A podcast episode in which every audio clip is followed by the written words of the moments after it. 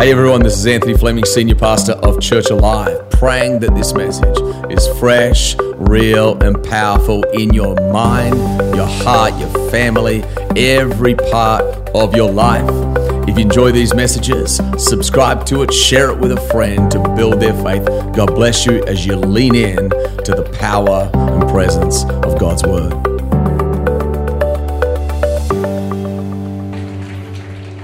Praise God. Come on, say with me God made me, loves me, has a plan for my life. I declare, I stand in grace, I walk by faith, love, and wisdom. I overflow.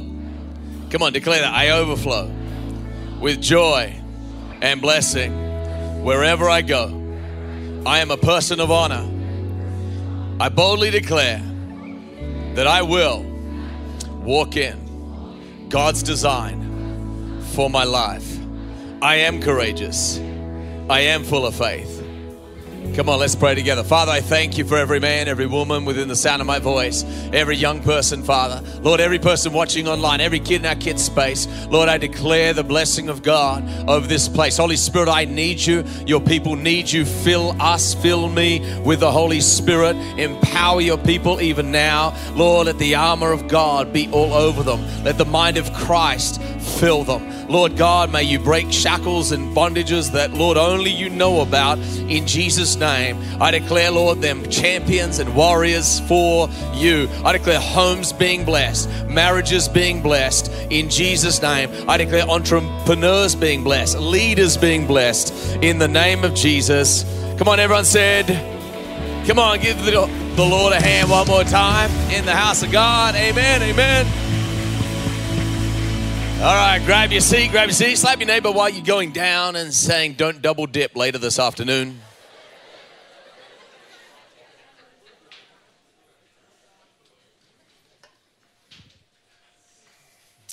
In the crowd today, we have every spectrum of people.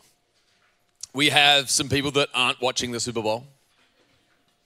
We have the commercial watcher who couldn't care less about the game, but when the commercials come on, you better shut up. You're like, stop eating those chicken wings, stop crunching on chips. I'm watching the commercials. Um, you have the Super Bowl watcher. You haven't watched a football game all yeah. but you will commit today. How many of those people are here? Anyone? Yeah, a few guilty people. Cool. Uh, couple. How many couple of times a year you watch a game? Anyone? Yeah, a couple of times a year. How many commit? I mean, you watch games, baby. You're a watcher. Actually, it's more women putting their hand up than men. What's going? Does does does our men need some help? Uh, how many fantasy football people? Yeah, all right. Don't ever do that again.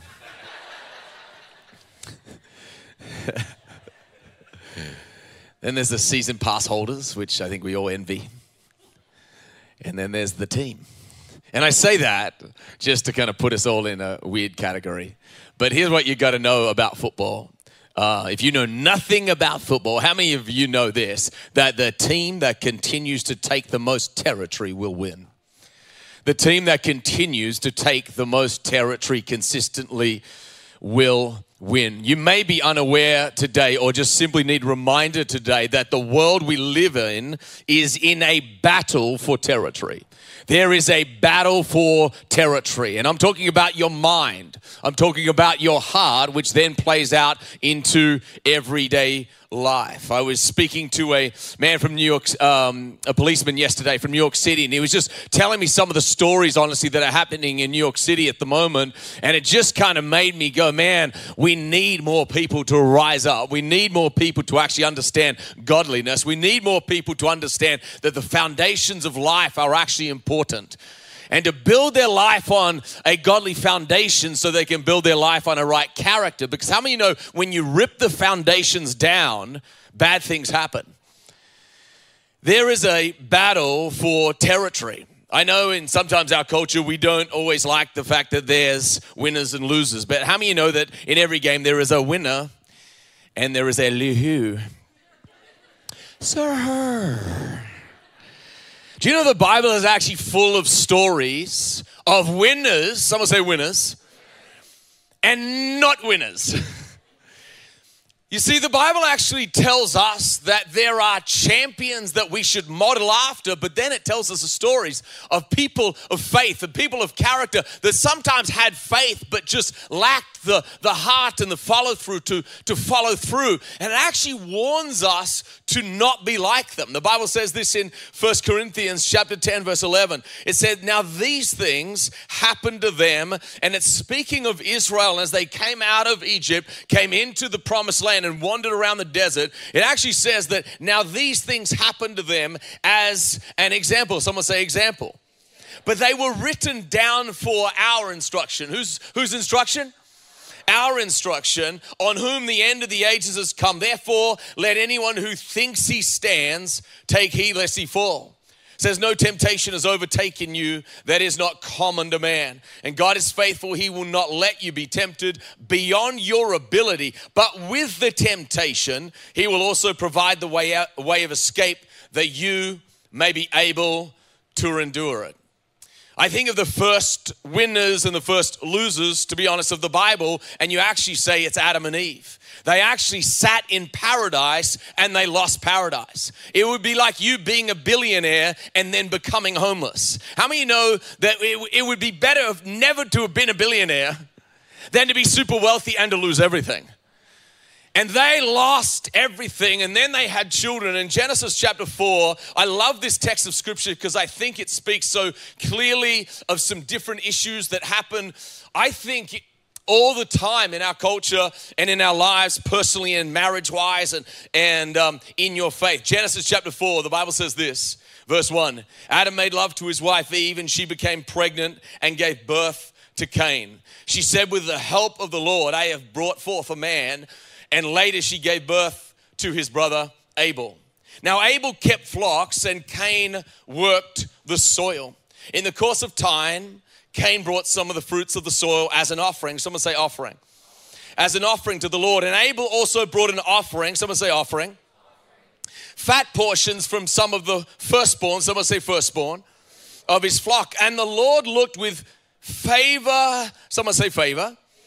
The Lord looked with favor on Abel and his offering, but on Cain and his offering, he did not look with favor. It is actually a very important scripture for you and I to understand because it is what theologians call the law of first mention. The law of first mention is the first time an issue is ever addressed in Scripture that often sets, therefore, the pattern and the standard and the tone to teach you that as it begins to teach this first offering ever in the history of mankind, it has so much to teach you and I.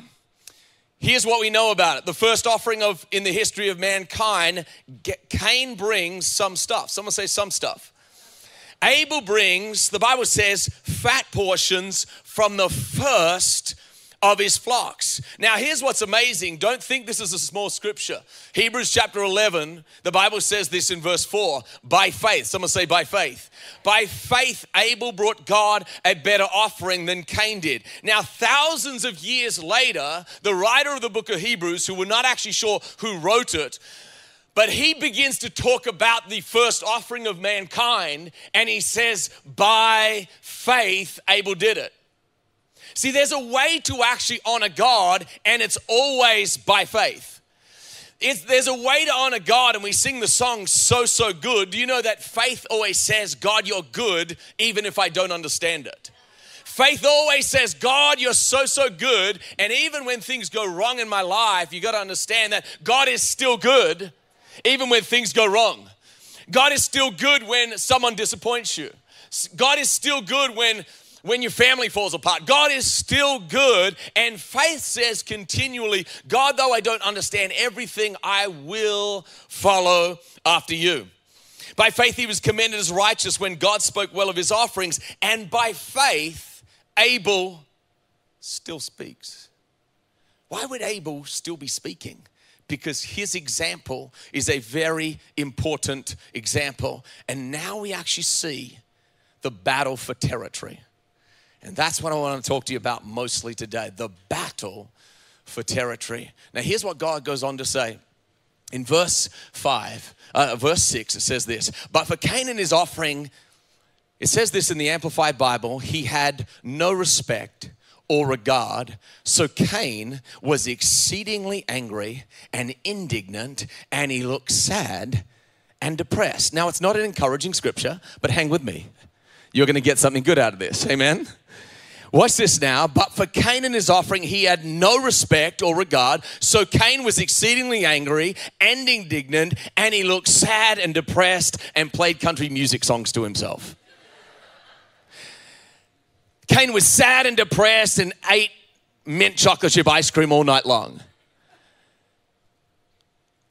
Then, verse 7, God asked him a question. Someone say, question.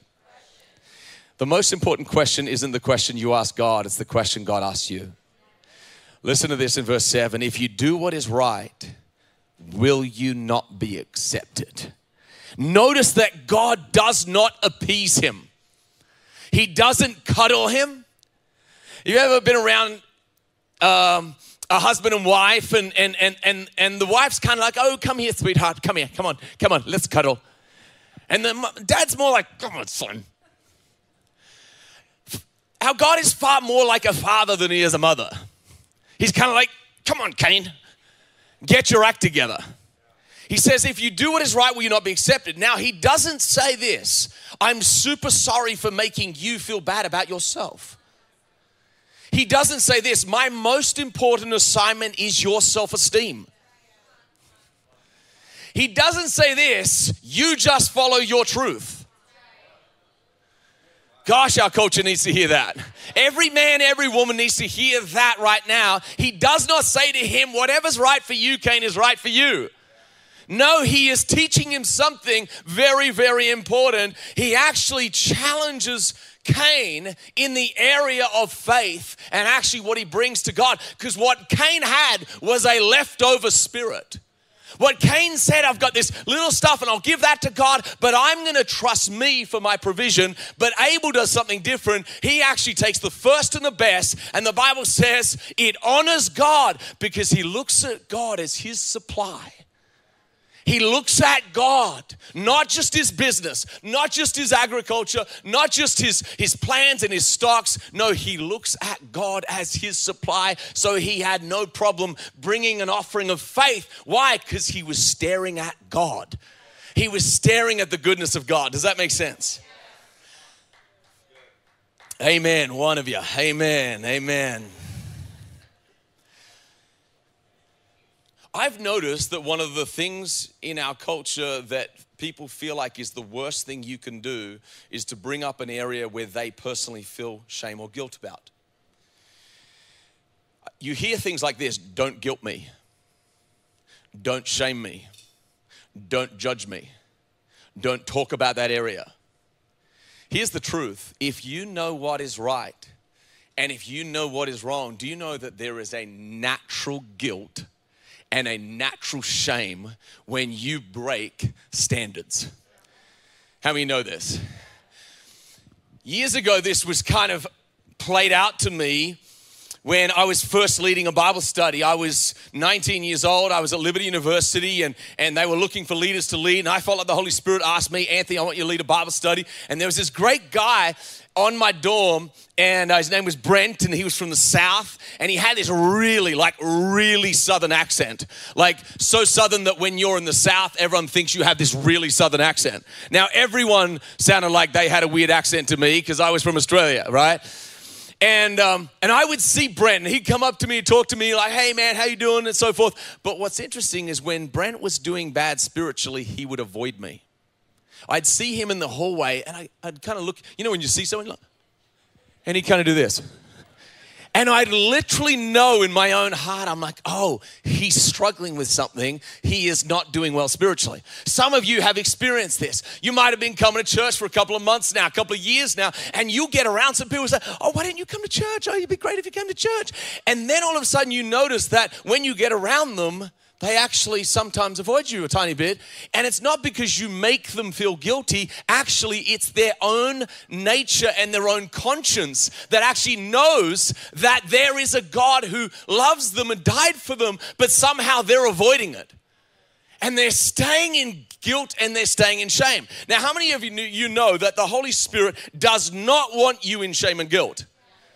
The blood of Jesus Christ actually washes your sin away. It literally removes guilt. But how many of you know that his job is not just to justify you, as in make you righteous from heaven's perspective, it's actually to change you on the inside. And is to change you. And when you change, how many you know that you stop doing certain things? The book of Ephesians tells us this it says, Let him who steal, it says, steal no longer, but let him labor with his hands so that he might be generous. Notice the transformation. They are Christians, but he says to them very clearly, let him who steal not just stop stealing, literally be so transformed that now you are stepping into generosity. Now it says, it says this in Ephesians 4, it says, let him who lies not just stop lying, but now go another level of transformation. Now speak the truth in love.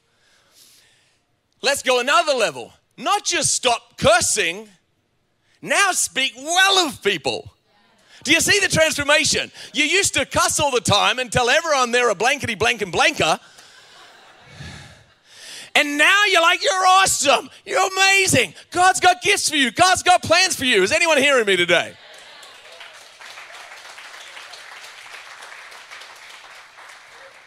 I believe Christians should be the most encouraging people on the planet. Encourage. How many know when you come to the house of God, it should be an encouraging thing? You know, one of the things I found that when it was 2020 and 2021, how many know as a pastor of a church, I it is important I lead people to the house of God. Now, sometimes uh, we'd kind of get a message like, hey, don't shame me. I'm like, I'm not shaming you, I'm teaching you. Now, whether you feel shame or not, that's probably because you weren't listening.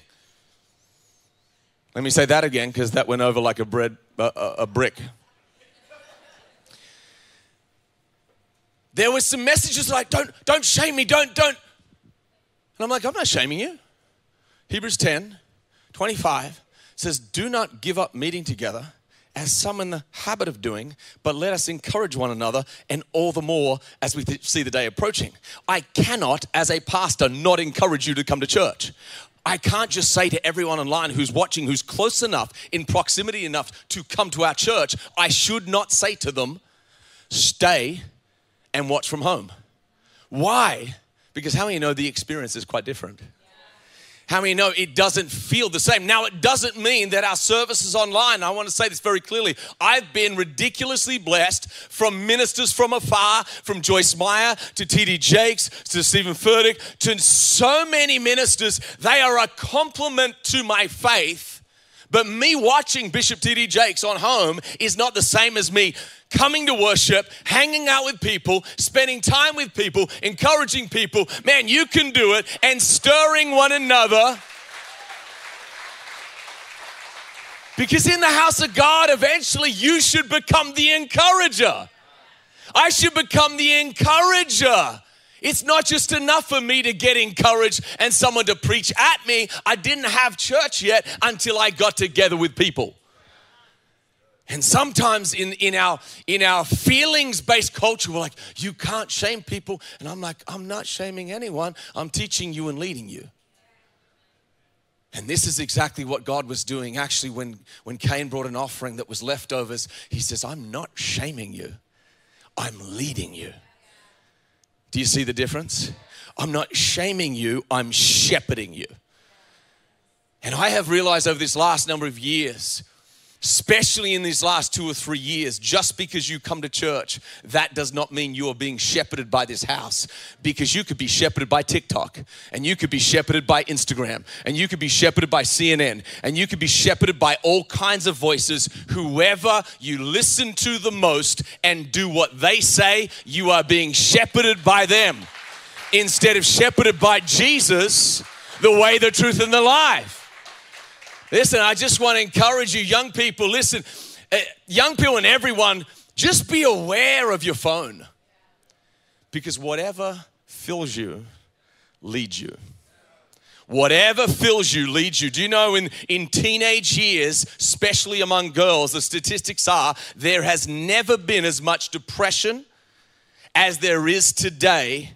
And it is the only statistic that they could point to is it is massively because of the use of phones. So you might, I, I don't like this message. I'm trying to shepherd you.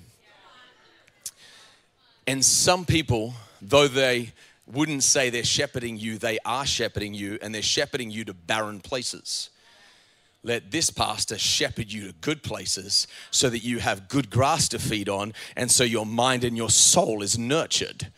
Can I get a good amen in the house of God?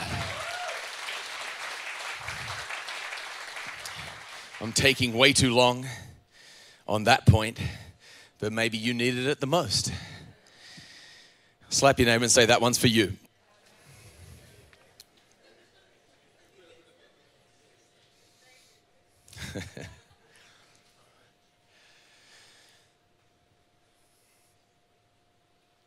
you know, there was a phrase that was said a lot over the last number of years new normal. And it was obviously to do with what was happening. And I want to say this when you become a Christian, here's the new normal you take on kingdom thinking.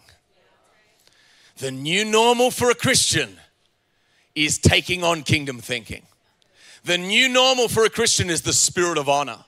The new normal for a Christian is forgiving people, even if they hurt you. The new normal is being committed to the house of God. The new normal is reading and feeding on the word of God. That's the new normal. Can we get a new normal? Instead of a fake normal? Come on, let's get a new normal. Now, watch what God says to Cain. It's such an important conversation. He says this in verse 7 But if you do not do what is right, remember, he's speaking to Cain. Cain is angry, Cain's disappointed. The Bible says sin is crouching at your door. Watch this now. He gives it personality. It's so powerful. He says it desires to have you. Do you know that God desires to have you? But he says this to Cain, but it desires to have you too. But he says, but you must rule over it. Do you think that's the only time in Scripture that God says stuff like that?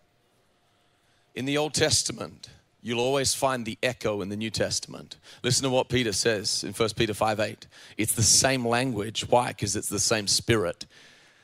1 Peter 5 8. Be alert and of sober mind your enemy, the devil, prowls around like a roaring lion looking for someone.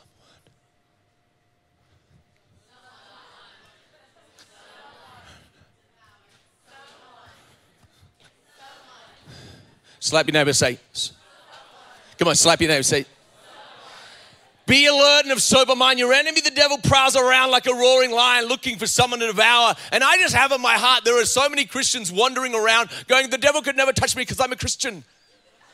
You completely disagree with Jesus. Listen to what the Bible says be self controlled and alert. It means wake up. He says, Your enemy, the devil, prowls around like someone looking for someone to devour. Who does he devour? He devours the young, he devours the injured, the offended, and he devours those who are isolated. That's who he devours. He says, resist him, verse 9, standing firm in the faith. Romans 6, Paul echoes the same thing. Therefore, he says, do not let sin reign. Do, therefore, do not let sin reign. There's a battle for territory. He says, Don't let sin reign. Don't let it have dominion. Don't let it take up space in your mind and in your heart says, Do not offer any part of yourself to sin as an instrument of wickedness, but rather offer yourselves to God as those who have been brought from death to life, and offer every part of yourself to Him as an instrument of righteousness. Watch this now. For sin shall no longer be your master, because you are not under the law, but under grace. Someone say, I must master it. I heard that Australian accent. I must master it.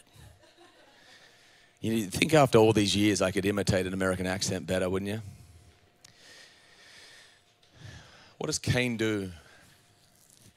Cain, who is meant to be the defender of his brother, Cain, who is meant to be the protector of his brother, Cain loses the favor of God. He mulls it over. He gets jealous. He gets envious. He gets covetousness. And it's interesting that God says you must master it, and he doesn't master it, and he allows that sin to creep up on him. And the first, not just offering, but the first murder of the entire Bible happens right here. And I wonder to myself how often that that we allow some sin to get in and eventually it takes us down a path we were never meant to go down.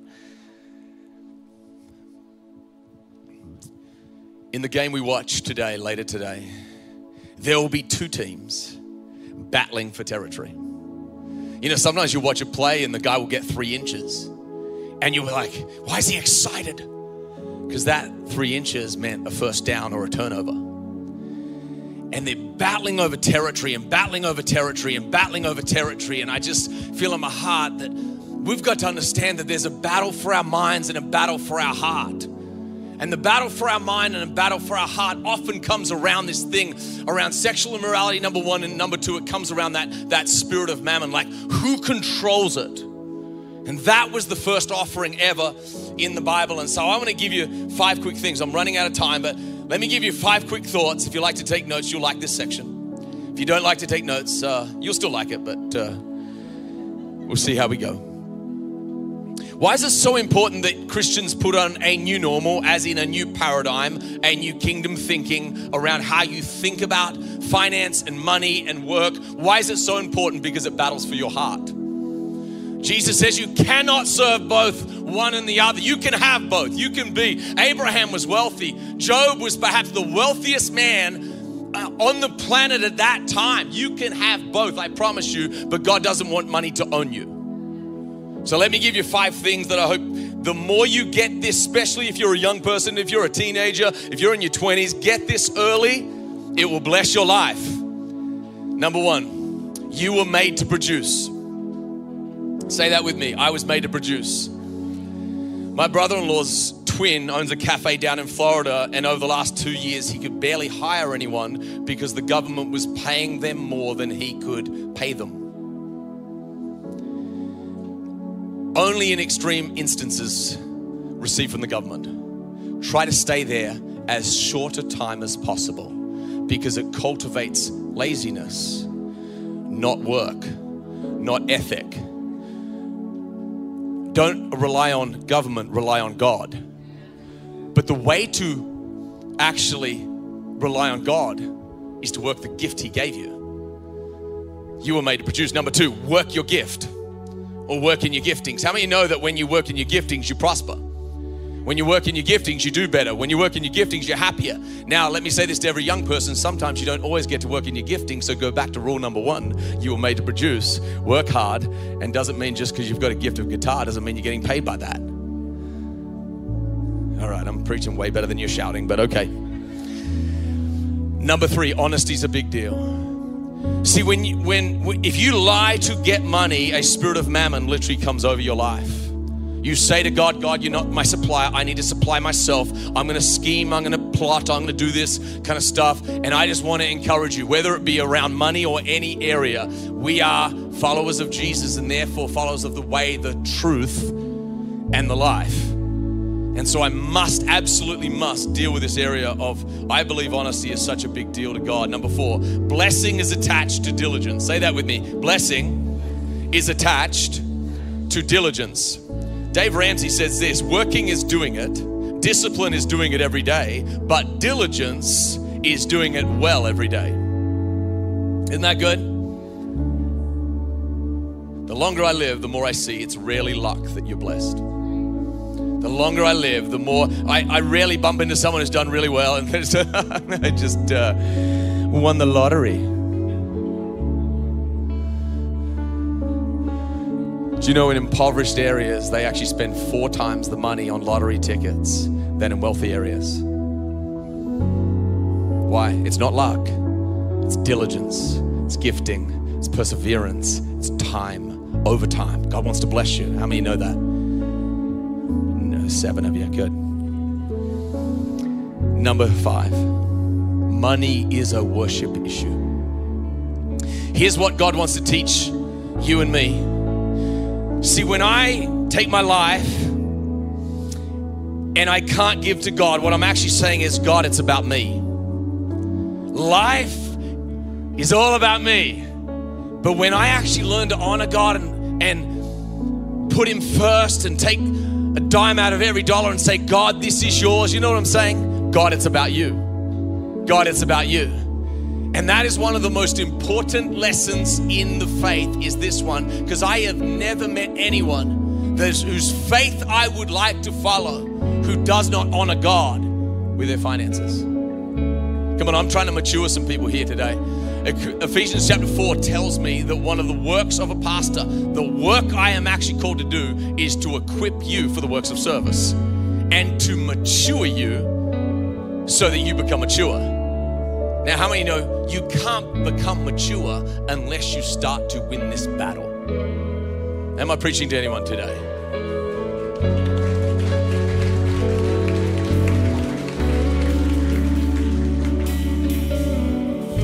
Many years ago, I heard this story. I thought it was so powerful. This American pastor, very well known pastor, went overseas to Nigeria.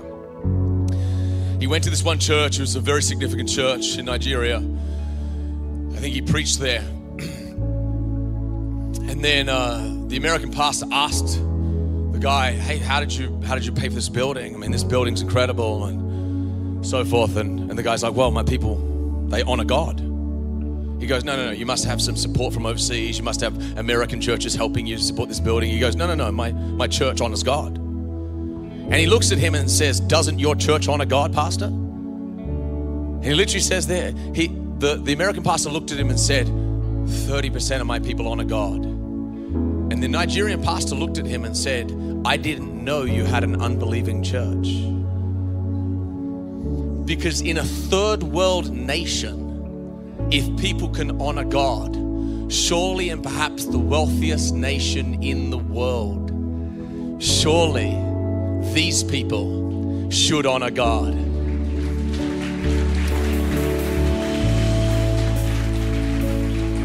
Second Corinthians 9, verse 8 is the promise of God for your life, and God is able to make all grace abound to you, so that in all things, at all times, having all that you need, you will abound, it says, in every good work. It's a promise of God. Second Corinthians 9, verse 8, and God is able to make all grace abound to me, so that in all things at all times, having all that I need, I will abound in every good work. You know, I love the fact that I literally said to our church last week, hey, we're going to give three churches away to India. And a couple that's been watching online that had significant health issues in the, in the time of COVID literally said, Pastor, we're going to take care of those three churches.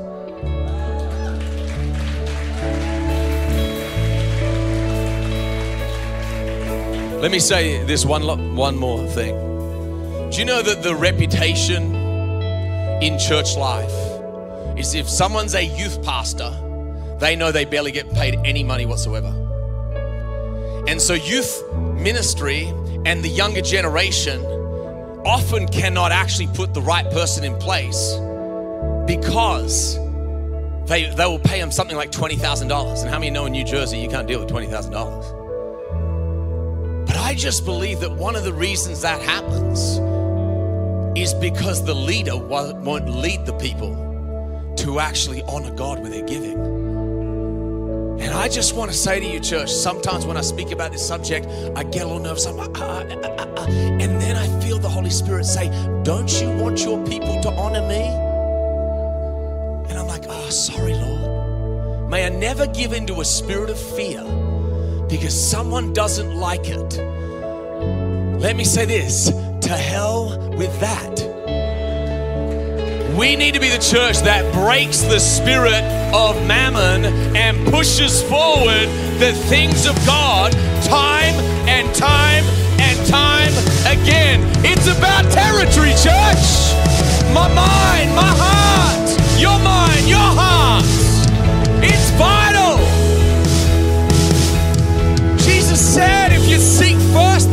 God and his righteousness, then all of these things shall be added unto you as well. Come on, close your eyes. Actually, sit for a moment. I want you to sit. Come on, close your eyes still. Some of you are going to get too antsy if I do that. Father, I thank you for every man here. I thank you for every woman. I thank you for their lives. I thank you for their faith. I thank you for the seed of faith you've given to each one. Lord, I pray for that seed today. Lord, you said in your word to each one's been given a measure of faith. And I just pray that as they apply your word, that faith would grow, that faith would grow, that faith would grow that faith would grow in this house. Lord, that it would bless children, it'd bless overseas, it'd bless homes, it'd bless businesses, it'd bless your name, it'd bless your kingdom, Father. In Jesus' name, I declare the blessing of God over every life right now. In the mighty name of Jesus. While eyes are closed, while heads are bowed, it's a very important time in our service. We've a about 10 minutes left. In this moment, maybe you're here today and you come to church, but you say, Pastor, I don't know if I know Christ. I, I don't know if I know Him. I don't know if I'm a child of God or not. My mother has faith, my father has faith. I grew up Catholic or Christian. Whatever you grew up, you might have grown up atheist or sorcery or whatever you grew up the Bible doesn't care how you grew up. Jesus looked at a moral man, he said, You must be born again. Jesus looked at a immoral woman and said, Come to me and thirst.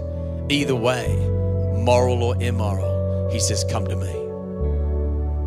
So, in a moment, I'm going to pray a prayer, and that prayer can lead you to the King of all kings and the Lord of all lords. He knocks at the door of our heart. He knocks and says, Son, daughter, can I come in? I want to clean up. I want to forgive. I want to make you to be the person I've always desired you to be. All I ask is you to open your heart and step out in faith and begin to follow me. So, all across this place, eyes are closed. In a moment of prayer, I'm going to pray a simple prayer, and that prayer will lead you to a person. Come on, let's pray this prayer together Let's pray this prayer together. Say, Jesus, I need you. I confess that I've built my own kingdom. But today, I step forward into your grace. I declare I need you. Have mercy on me. Be the Lord of my life. Be my Savior. I need your forgiveness. From this day on, help me hear your voice and follow you for the rest of my life. In Jesus' name. While eyes are closed all across this place, if you did that today and you know, you're like, Pastor Anthony, I, I said that and I am receiving Christ today. Or secondly, you did that today and you know you've been running away from God, slipped away from God, but you want to come back today. You want to rededicate your life today. So all across this place, I'm going to ask you to raise your hand, raise up high. Coming all across this place.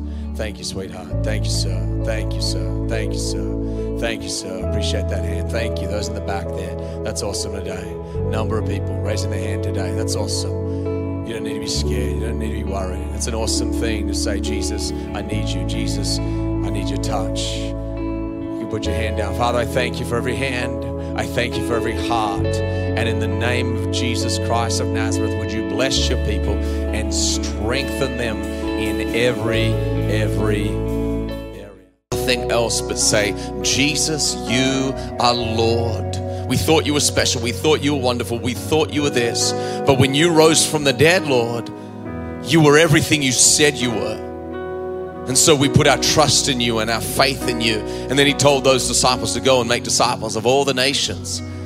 He told them to declare his word, and his word in John 3:16 says, "For God so loved the world that he gave his only begotten son that whosoever would believe in him, what's that? Believe in him It's not to have every question answered. It's to simply say, out of the heart, I believe. I believe you lived. I believe you died. I believe you rose from the dead. I believe you made me. I believe you have a plan for my life. So, Holy Spirit, make these words alive in people right now. And if you're here in this place and you have not yet invited the King of all kings into your heart, I want to give you the great invitation. There's no invitation like that invitation to open the door of one's heart and say, King Jesus, forgive, heal, restore, come into my life. So, all across this place, if you mean business with God, if that's what you want to do, maybe you've never done that before in your life, or for some reason you ran away, you fell away, you slipped away. All across this place, if you want to invite Jesus in your heart, we're all going to pray a simple prayer together. Pray it with me with faith.